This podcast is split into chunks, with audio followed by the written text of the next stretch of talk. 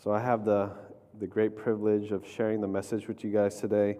This is going to be my, uh, I guess, farewell sermon. And um,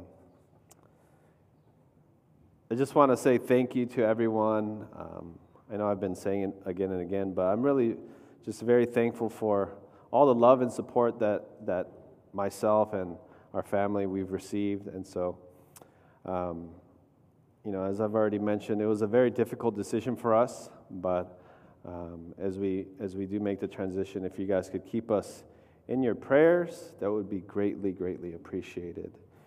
Um, as I was thinking about what, what I wanted to share um, as my, I guess, final message before we left Waialae, um, I thought about this, this passage in Ephesians. And so I actually want to talk about prayer today. Prayer. So I've titled my sermon today, A Powerful Prayer.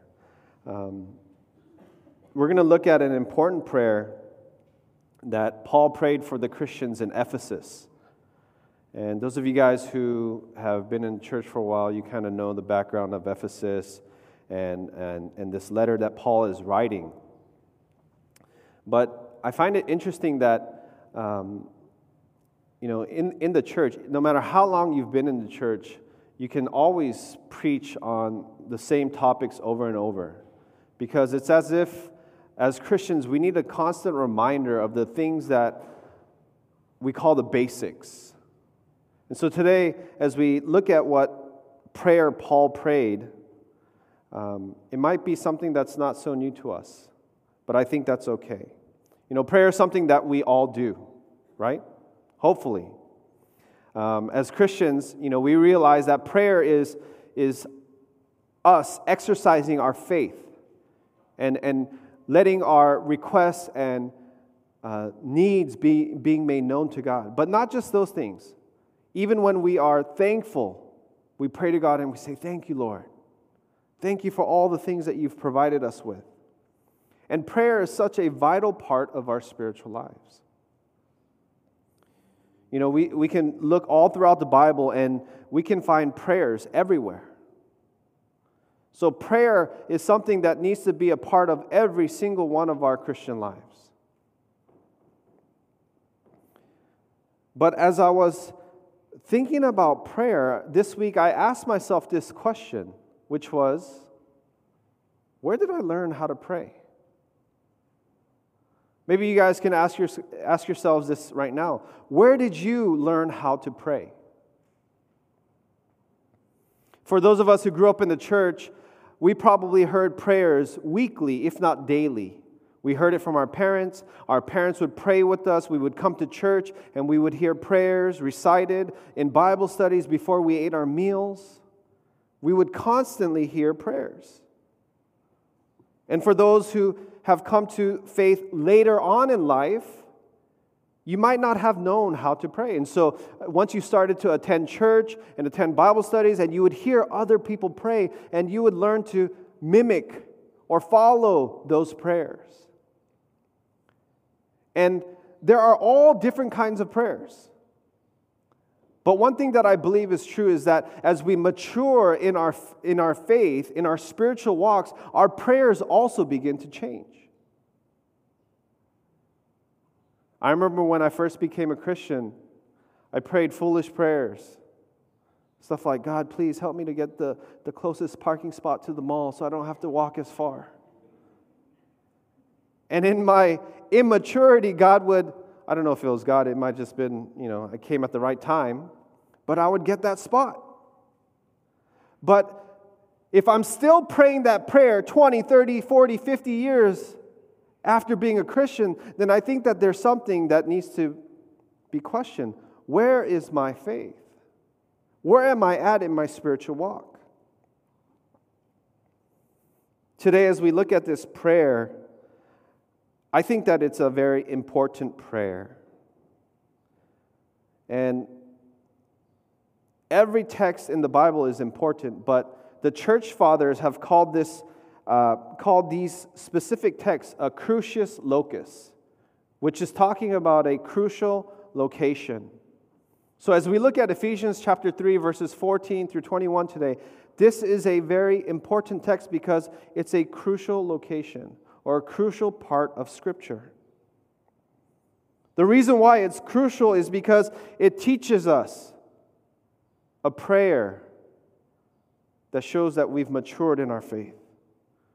But not only that, it teaches us a prayer that of how we can begin to mature spiritually.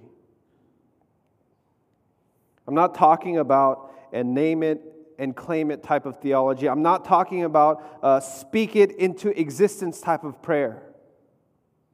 But I'm talking about a prayer that we recognize our lack and our inability, but we also recognize that our God that we believe in is able to do far more than we can ever ask for. We recognize that the, the change that we want to see in our lives, it, it has to come from outside of us, or rather, from the Spirit that lives within us. We're going to be looking at a prayer that Paul prayed for the Christians in Ephesus. A prayer that's sincerely pleading for the power of God to fill us to change our lives so that we would not live our lives just like saying, okay, you know what? I've prayed the prayer, I've secured my spot in heaven, now I can just live however I want. But rather, a prayer that leads our every single moment, our every single day with purpose, doing the will of God. So, as we go into it, I'm, going to highlight three things in Paul's prayer today that I believe that we can start to begin to pray on our own. And I think that as we learn about this prayer, we're going to learn about a prayer where we're asking for, for Jesus to reign supreme in our lives, where nothing else in this world can ever compare. And I think that's the type of life that we have to live as Christians. So let's look at the text today. We're going to read uh, verses 14 through 21. If you don't have your Bibles, it will be on the screen so you can follow along. This is what the, the Word of God says. For this reason, I bow my knees before the Father, from whom every family in heaven and on earth is named, that according to the riches of his glory, he may grant you to be strengthened with power through his Spirit in your inner being, so that Christ may dwell in your hearts through faith, that you, being rooted and grounded in love, may have strength to comprehend with all the saints what is the breadth and length and height and depth, and to know the love of Christ that surpasses knowledge that you may be filled with all the fullness of God. Now, to him who is able to do far more abundantly than all that we ask or think, according to the power at work within us, to him be glory in the church and in Christ Jesus throughout all generations, forever and ever. Amen. The first thing that I want us to look at today is this it's a prayer for our inner being. If we look at verses 16 and 17, it says, That according to the riches of his glory, he may grant you to be strengthened with power through his Spirit in your inner being, so that Christ may dwell in your hearts through faith. The first thing that I take notice of here is that Paul prays for us to be strengthened in our inner being. As we're living in this world, we are bombarded with so much of the, this value of the external. Think about it. When you go to the grocery store, when you're standing in line, what do you see next to you? You see magazines that are constantly telling you, hey, your body image, what you look like, what you have, this is what's valuable. You go onto social media, and there's friends that are constantly updating you on the progress of their lives. Hey, look at my new car that I bought. Hey, look at my new house that I have. Hey, look at me at my, you know, I'm 60 years old, but I've got six pack abs. That's actually a very, very uh, difficult thing to have, so I would probably do that too, right? But what we are facing as we're living in this world is that there's so much that's focused on the external, or what Paul would say is the outer man, rather than the inner man or the inner being. And so I find it very interesting that Paul is not praying for the outer man, but he says that we would be strengthened in our inner being. I want us to think about the prayers that we've been praying.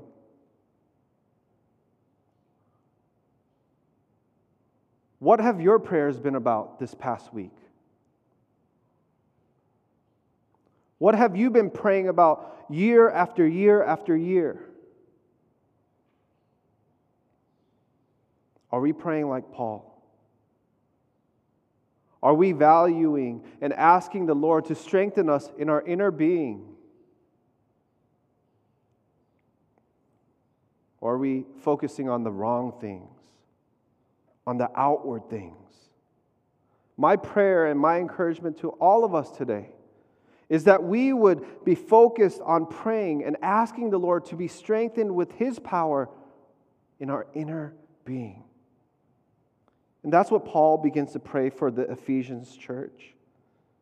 His focus is a petition that is asking the Lord to change us from the inside.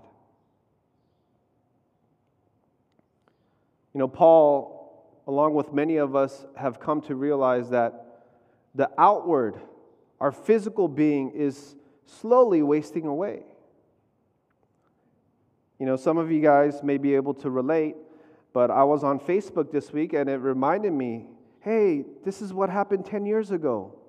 And so I looked at the picture of myself and I looked at the picture of myself now. And I realized there are certain things that are just out of control. It's not in my power to maintain. As much as I loved all the hair that I had 10 years ago, unfortunately, I don't have that now. I still have some, thank God. But you see, our outer self is wasting away. If you're young and you're sitting here today, enjoy it while you can. 20, 30, 40, 50 years later, everything's going to be sagging. You're going to be losing things that you never thought you'd lose. But that's the reality. And I, I think that that's what Paul knew from a very, very strategic point. and, and he said, Hey, there's no point in praying for something that's wasting away. But he said, more importantly, we need to pray for the inner being. So in 2 Corinthians 4:16, he says this. So we do not lose heart. Though our outer self is wasting away, our inner self is being renewed day by day. And, and the context of this is that he's, he's talking about the gospel and how our, we're living our lives to be changed and renewed internally and we are looking toward, toward an eternity in heaven. That's our home, not this place, not this earth, not this body. So, Paul, he begins to pray for the inner being to be strengthened. What is he talking about when he says the inner being? He's talking about our thoughts, our morality, our heart. He's speaking about the center of our being, where all of that flows from. So let me ask you again what have your prayers been about these days? What is it that we've been making the effort to pray and ask God for?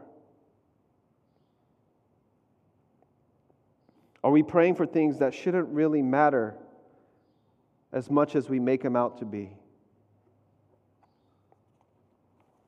Paul prays for the inner being. And what he's essentially praying for, he's saying that Jesus needs to be at the center of our lives. Jesus is the one who leads us in our every decision. And if he isn't, for any one of us here today, then we need to start doing that.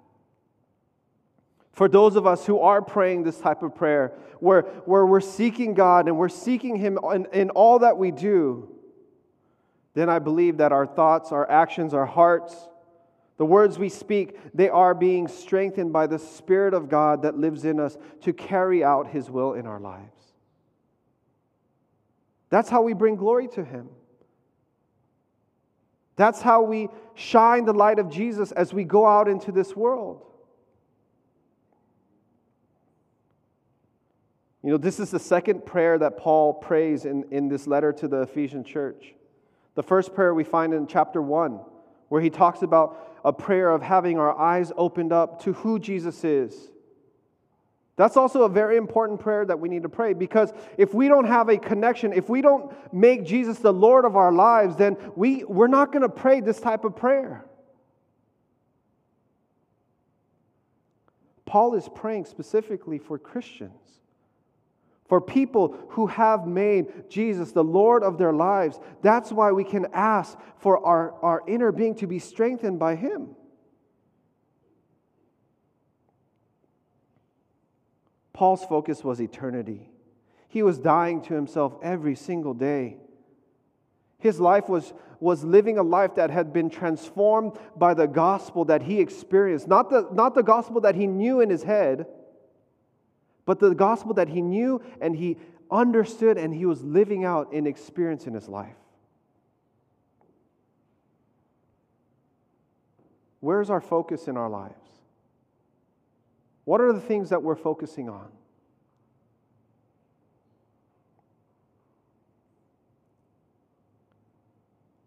Paul says in Galatians 5:16, "Walk by the Spirit, and you will not gratify the desires of the flesh. Paul tells us that if we want to walk in the Spirit, I mean, when we walk in the Spirit, we will not gratify the desires of the flesh. That means that we need to constantly be dependent upon the Holy Spirit that's in us. It means saying no to sin and yes to God. No to sin and yes to God. When we do that continually, we're, we're being obedient to the Spirit of God that lives in us. But check this out. As we continue in this prayer, Paul says this. He says, so that Christ may dwell in your hearts through faith. I want us to think about that for a second. Paul is praying so that we would be strengthened in our inner being, so that Christ would dwell in our hearts. As Christians, doesn't Christ already dwell in us? Then why is Paul praying this prayer? Why is he asking for Christ to dwell in our hearts? We can't see it in the English, but in the Greek, the word dwell, it means something like settle down or feel at home. So I want you guys to imagine this, okay? Let's put it into perspective. Let's say you invited me over to your house and you say that saying that many people say, make yourself feel at home. So I said, okay, let's see what's in the fridge. Open up the fridge, see what I want, take it out. You know what? I'm a little hungry. You said make yourself feel at home. All right, I'm going to turn on the stove cook some stuff. You know, I don't like to do dishes right after I eat, so I'm going to leave that for a couple days later. Let me go to the restroom. I'm going to leave the seat up because you said, make myself feel at home. So I want you guys to think about that for a second. When we invite Christ into our hearts and we say, Jesus, dwell in me, we're, we're essentially saying, Jesus, you can do whatever you like because I have made you Lord of my life. There's a book written by a Presbyterian minister who, who passed away. His name is Robert Boyd Munger. And the book is called My Heart, Christ's Home. It's a very old book, it's a very thin book. If you guys ever get a chance, I actually recently found it. Um, it's available online. So if you Google it, it'll show up. It's like six pages long. But in that book, he gives us a, an, a, unique perspective about what it means to make Christ dwell in our hearts. And he talks about these different rooms that are different areas of our lives where some of us, we say, okay, Jesus, you can have this area of my life, you can have this area of my life, but there's this one closet or this one room where we say, Jesus, don't ask about that. I want to have control over that.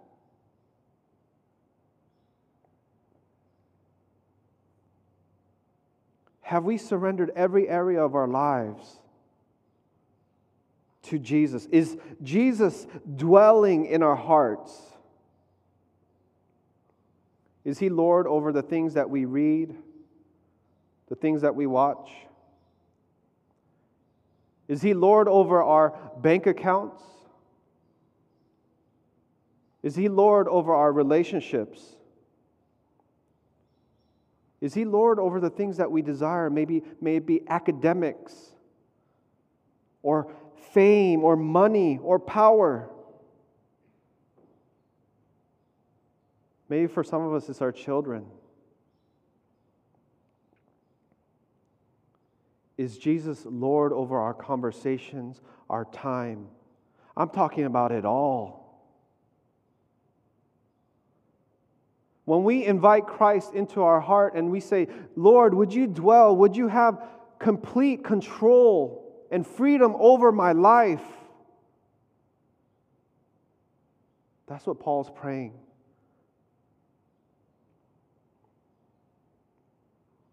There's a reason why he's praying for that. So, the first thing that we look at is that is this prayer for, the, for our inner being. Okay, the second point is this we see a prayer for his love. A prayer for his love.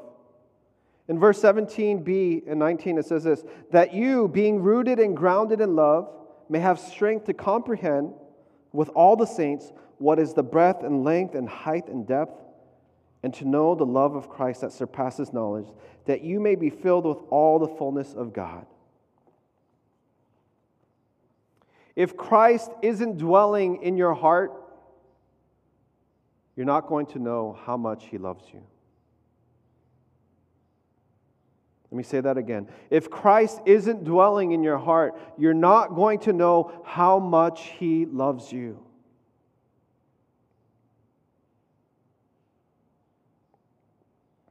Some of us, when, when bad things happen in our lives, or things don't go the way that we want, we get upset at God. And I'm not saying this is the reason all the time, but sometimes the reason is because we actually don't truly understand how much God loves us. You guys, most of you guys have seen my, my two boys. But imagine if my youngest boy, he's asking me for something. Actually, he did it this morning. He woke up as I got up, and then he's like, Dad, can I play games? And he grabs the Nintendo Switch. I said, No, you can't. In that moment, that's his desire, but I have to tell him no. You know, sometimes in our lives, some things happen that are out of our control and sometimes very tragic. But when we don't have Christ dwelling in us, when we don't know how much He loves us, we tend to get upset at Him. We tend, we tend to blame Him.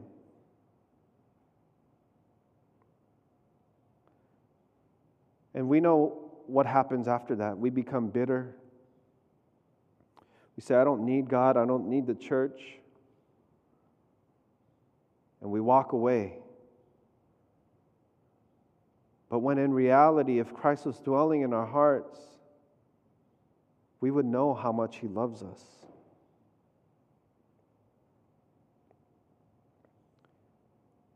This is what Paul prays, so that we would have the strength to understand the scope of Christ's love for us. You know, people who don't go to church, they can know in their minds on a basic level of, of the love that the Bible speaks about. They can know, oh, yeah, you know, I've heard that saying before God loves us. God loves you. But when Christ dwells in our hearts, our understanding and our scope of God's love for us changes. It grows deeper, it grows wider. As Paul is saying, the length, the breadth, the height, the depth, that changes. It goes from uh, a knowing, and it's not just an intellectual thing, but it goes to an experiencing. And that's what Paul means when he says it surpasses all knowledge. Paul is praying that we would come to know his love more. Many of us were married, or we've had, we have parents that are married, and we see their, their love for each other. I think it's so amazing because there are so many parallels that we can see in the physical that, that translate over into spiritual truths. When, you're, when you see your like parents fight, but one person is, is constantly trying to understand and love and, and forgive, you realize, man, there's something, there's something about that parent it's different. But when you see both of them trying to understand, then, then we're, we're displaying God's love that we've experienced in our lives. We need to pray for a deeper understanding of God's love. One thing I want to just quickly highlight, and I think this is so important, in verse 18, it says, May we have the strength to comprehend with all the saints the breadth, length, and depth of Christ's love. What this makes me think about is the fact that God has not called us to be Lone Ranger Christians. That's why we're gathered here to, together to worship God as a church, as the body of Christ. You see, if you want to grow in the next level of experiencing God's love, it's not going to happen by you living by yourself in isolation. Excuse me. It comes when we're living and doing life together as a church. So he says, with all the saints, his desire is that all the saints would know this. And I can't see us growing in the love of God when we are living in isolation, when we're trying to do it on our own.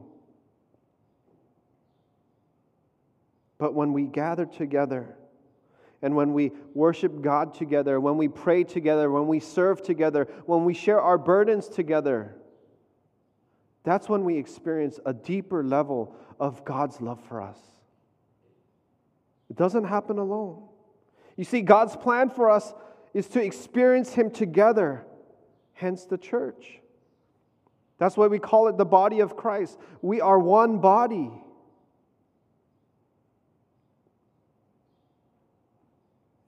In Ephesians, if you just read through the letter, you're going to see that the love of God is wide enough to include the Jews and the Gentiles. It's long enough to choose us from eternity past to eternity future and to display us as trophies of grace. But not only that, his love for us is deep, so deep that it would take dead, disobedient, depraved, and doomed sinners like you and I and save us. But not just save us, He would seat us in the highest place.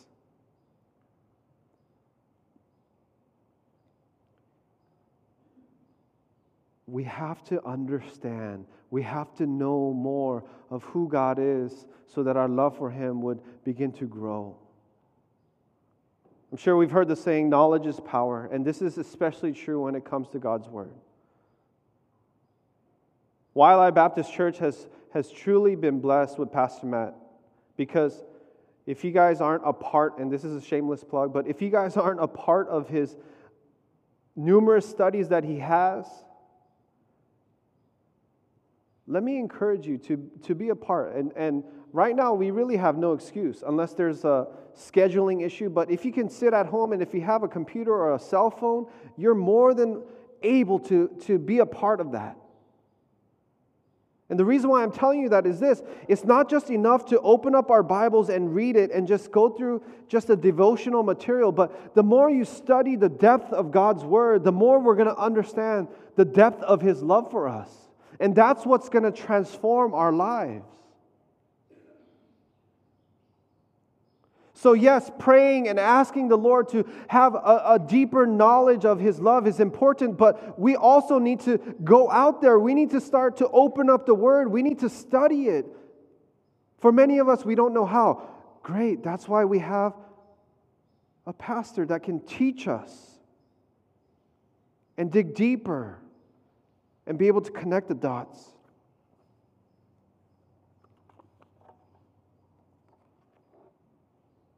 You know, last week in kids' worship, we played a little game, and I think it's so applicable. The game was very simple crumpled up piece of paper, you have to take it and you have to throw it into the basket. But in order for it to go to the next person so that you can win the relay race, every time the paper would go in, you have to say something that the Bible says, anything that the Bible says. So some of these kids, they would make it in there, but they wouldn't know what to say. Maybe for some of us, we don't really understand how much God loves us because we don't know what the Bible says.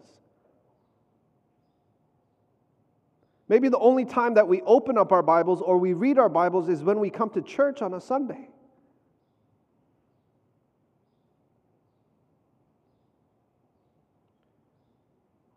It's not enough to pray, but we have to move into action.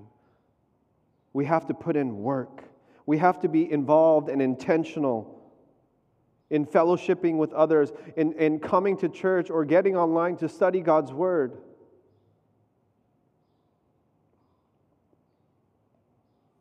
Because that will help us to understand the love that He has for us. When Christ's love continues to fill us more and more and more, our life begins to change. Let me tell you, you cannot live your life the same once Christ fills you over and over and over again. When you're overflowing with His love, you, your life cannot remain the same. It is bound to change. I think Paul himself says it well in, in chapter 5 of Ephesians. He writes this He says, When we're filled with the Spirit, with the fullness of God, it says in verse 18, and do not get drunk with wine, for that is debauchery, but be filled with the Spirit, addressing one another in psalms and hymns and spiritual songs, singing and making melody to the Lord with your heart, giving thanks always and for everything to God the Father in the name of our Lord Jesus Christ, submitting to one another out of reverence for Christ. When we are filled with the fullness of God through His Spirit, our lives will be transformed. Some of us, we're doing it the, the complete wrong way. We're trying to do it with our own will, without being transformed, without being filled. And we know how that turns out. We get frustrated, we get discouraged. We say, you know what, God, how come you're not working? Well, first of all, you weren't depending on Him, you were doing it within your own strength. Is God's love transforming our lives? The third point is this it's a prayer for purpose and praise. Excuse me. As Paul wraps up his prayer, he comes to this portion of his, his prayer and he begins to praise God. But one thing that I've kind of combined and tacked onto this third point is this purpose. And I didn't cover it, but it was in the beginning. And I want to kind of tie these two things together. If you look at the beginning of his prayer in verse 14, we can see that there's a, there's a clear purpose for his prayer. He uses these words, for this reason. That means that something that he, he said before the prayer is the reason for his prayer. So if you read from chapter 1 all the way up to chapter 3, you're going to find that he said quite a bit. But right before chapter 3, or verse 14, the earlier part, he, he, he drops this really big bomb. And it's this revelation that he's gotten from the Lord. And he says, You know what? It's not just the Jewish people that I'm going to save, but it's the Gentiles as well. And for many of the Jewish people, that was a shock to them. They're like, What? Gentiles are, are they're dirty. They're not the chosen. But Paul says, no, God's plan was from the beginning that the Gentiles would also be included. So imagine this. Imagine God's telling you, hey, this is what you're going to do, but it's not something that you really like to hear, and you actually don't want to do it. So Paul begins to pray this prayer, and he says, This is how it's going to happen. As you pray for your inner being to be strengthened by his power, that you would be having Christ dwell in you, that you would be filled with all the fullness of who God is and understand his love. And it transforms our lives to do things that we never would imagine ourselves to be doing. That's the beauty of, of the gospel. That's the beauty of God working in our lives.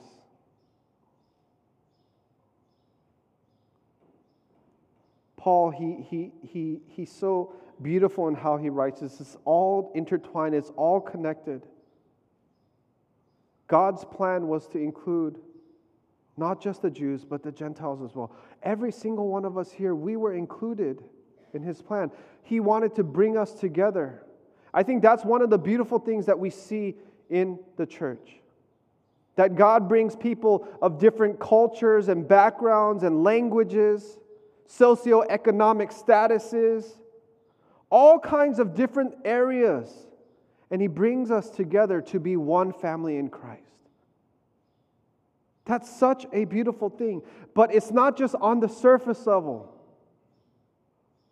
God is doing a work in us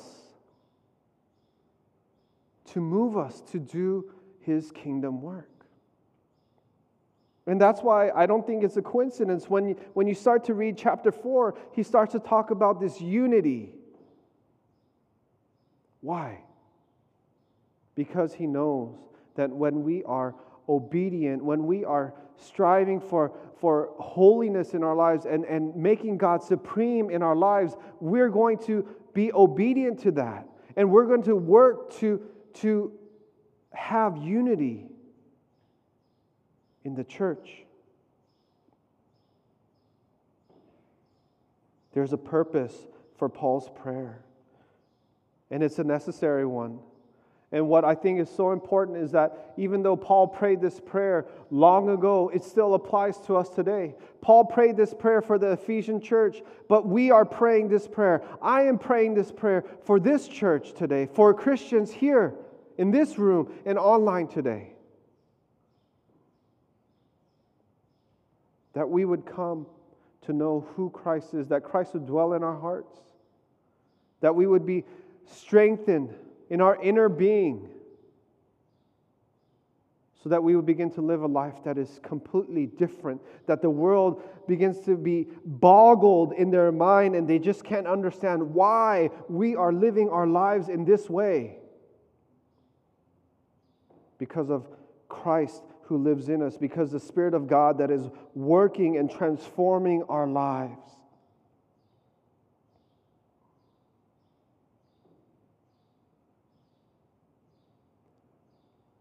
I believe that mature Christians, those who are, who are not only praying this prayer, but are seeing the, the work of God in their lives of this prayer being lived out, are going to be the ones that are included in, in his kingdom work. And that's my prayer for every single one of us here. That we would all be involved in that type of kingdom work.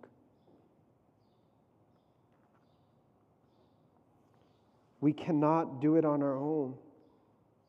if you think that church is an option, that coming to a worship service and, and not being a part of church is, is an option, you are wrong. Christ is the one who established the church. The church is essential. It's important. It's, it's very, very important that we gather together and that it's not just once a week that we see each other at church and just say hello and goodbye, but we need to do life together. Some of you guys may be thinking, you know, it's too hard. I'm too old. You know, I, I just want to live comfortably now. But can I encourage you? Because the last part of this prayer that Paul prays, he says this Now to him who is able to do far more abundantly than all that we ask or think, according to the power that is at work within us. Do you know what he's saying? He's praising God, but he's praising God for the fact that no matter what we pray or the, or the, the craziest thing that we could think of, God is going to do far more. God is going to do far more. He's going to do exceedingly and abundantly more than what we can ask for or think of. That's the God that we believe in. That's the God that is transforming people like you and me to become more like Him. As you see on the screen, God is able to do exceedingly and abundantly above all we ask or think.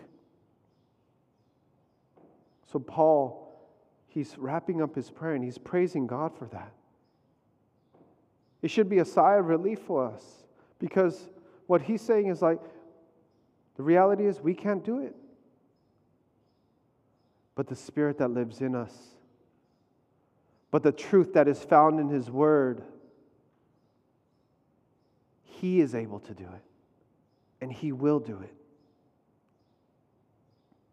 See, God is doing a work in us even as we sit here. As we submit and surrender to God, as we, we invite Christ to dwell in our hearts, and we live with the fullness of His love in our lives we will bring glory to him. The church will bring glory to him forever and ever. This is my final message to us all here today. Not just you, myself included. This is what I've been praying all week long. And God has been convicting my heart. I'm not preaching at you. I'm, I'm, this is something that I'm preaching to myself as well. All of us have areas that we need to surrender to the Lord. May we do that by the Spirit that is strengthening us to do it, so that we would be transformed to live in this world until the day He calls us home, to live bringing glory to Him.